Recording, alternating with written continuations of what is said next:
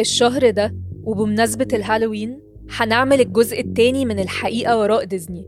الحلقات هتكون قصص أغلبنا سمعها أو شافها كأفلام كرتون وإحنا صغيرين. القصص دي كلها ليها أصول مختلفة تماماً عن اللي ديزني كانت بتوريه لنا في منها مبني على قصص حقيقية وفي مبني على قصص خيالية اتجمعت من الفولكلور في عصور قديمة. القصص دي فيها مشاهد مزعجة ممكن تكون مش مناسبة لأطفال العصر ده. يلا نسمع قصة النهاردة. الحقيقة وراء ديزني. ذات الرداء الأحمر. قصة ذات الرداء الأحمر اتعملت فيلم كرتون قصير سنة 1922 ممكن يكون منتشرش قوي بالنسبة لنا زي أفلام ديزني التانية. بس في الأغلب سمعنا قصة البنت الصغيرة المعروفة بذات الرداء الأحمر واللي مامتها بتبعتها بأكل لجدتها وبتحذرها ما تاخدش طرق تانية أو تعمل أي حاجة غير إنها توصل الأكل. لكن البنت في الطريق بتقابل الديب اللي بيسألها رايحة فين وبتقوله وفي الطريق بتتأخر لما بتلاقي ورد وبتقرر تقطف منه لجدتها. في نفس الوقت كان الديب وصل لجدتها وأكلها ولما ذات الرداء الأحمر بتوصل ما بتعرفش إنه الديب لأنه بيتنكر في لبس جدتها بس كل ما بتقرب بتكتشف حاجة غريبة فبتسأل جدتها ودانك كبيرة ليه؟ مناخيرك كبيرة ليه؟ لحد ما بتسألها بقك كبير ليه؟ والجدة اللي هي الديب بيرد يقول عشان أعرف أكلك وبياكلها وبعد كده بيجي صياد والديب نايم وبيشق بطنه وبيطلع منه ذات الرداء الأحمر وجدتها اللي بيكونوا أحياء وبيملوا بطن الديب بطوب وبيرموه في النهر. القصة بوضوح بتحذر من مخاطر إنه الأطفال يتكلموا مع ناس غريبة. بس برضو القصة ممكن تكون مخيفة أو عنيفة شوية على الأطفال. القصة دي اتغيرت كتير على مر التاريخ عشان تتناسب مع كل فترة زمنية وكل جمهور مختلف. لكن كل لما بنرجع ورا في النسخ الأصلية بنلاقي إن القصة دموية أكتر بكتير. ومش مناسبة للأطفال إطلاقاً. وبتبتدي توضح أكتر رمزية القصة وهدفها كتحذير للبنات من الرجالة اللي على شكل ذئاب. أقدم نسخة للقصة كانت قصة بتتداول شفوياً مش مكتوبة. في أدلة إن القصة دي كانت بتتحكي في القرن ال 14 بين الفلاحين الفرنسيين. وأول نسخة توثقت من مؤرخ الفولكلور أشيل ميليان. في سنة 1870 وفي إيطاليا في حكاية شعبية شبهها بالظبط تقريبا اسمها La finta nonna اللي معناها الجدة المزيفة.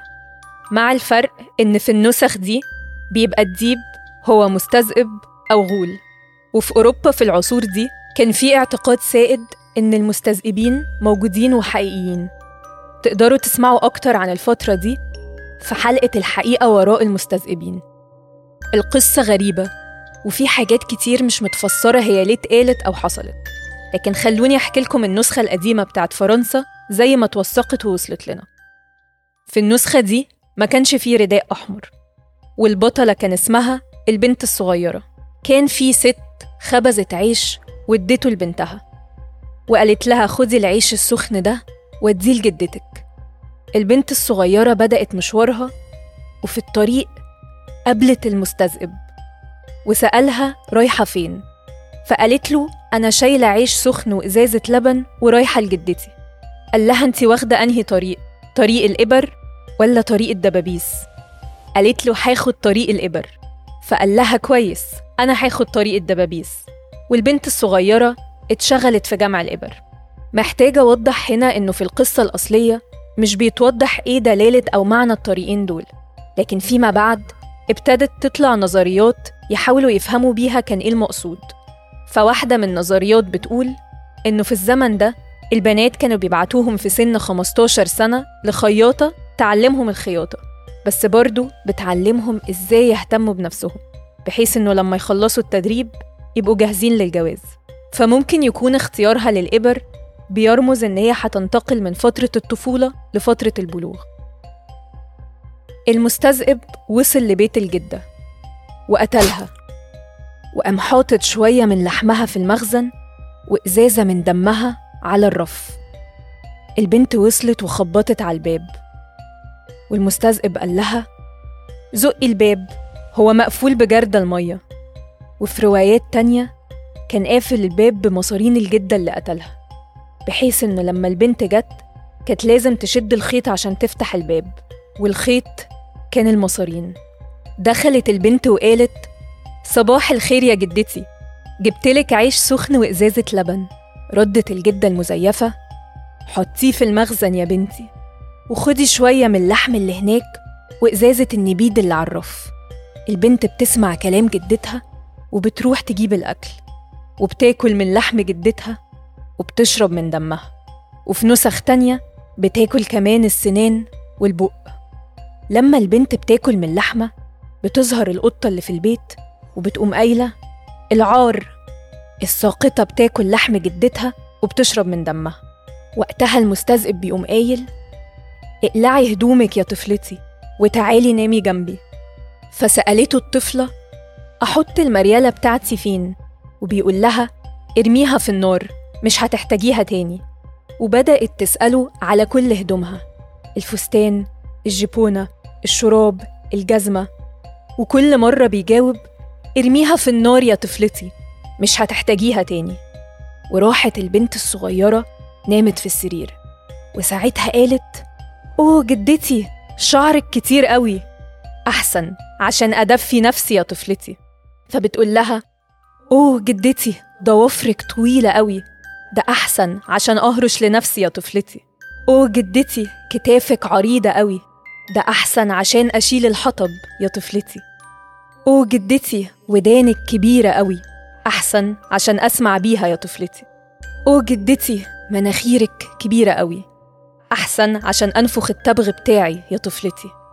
وفي الآخر بتقول لها أوه جدتي بقك كبير قوي أحسن عشان أكلك يا طفلتي.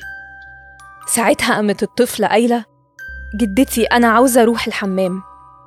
فكان الرد اعمليها في السرير يا طفلتي.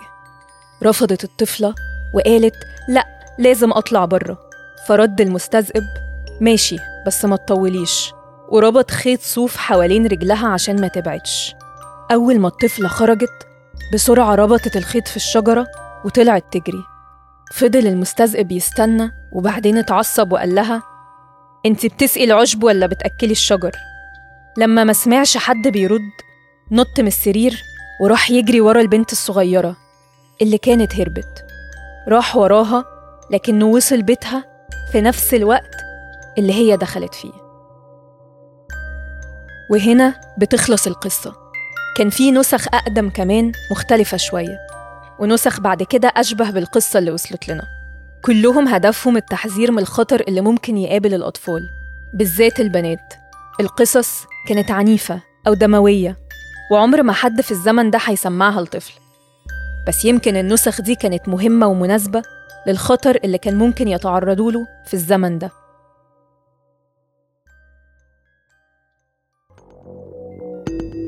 دي كانت قصة النهاردة.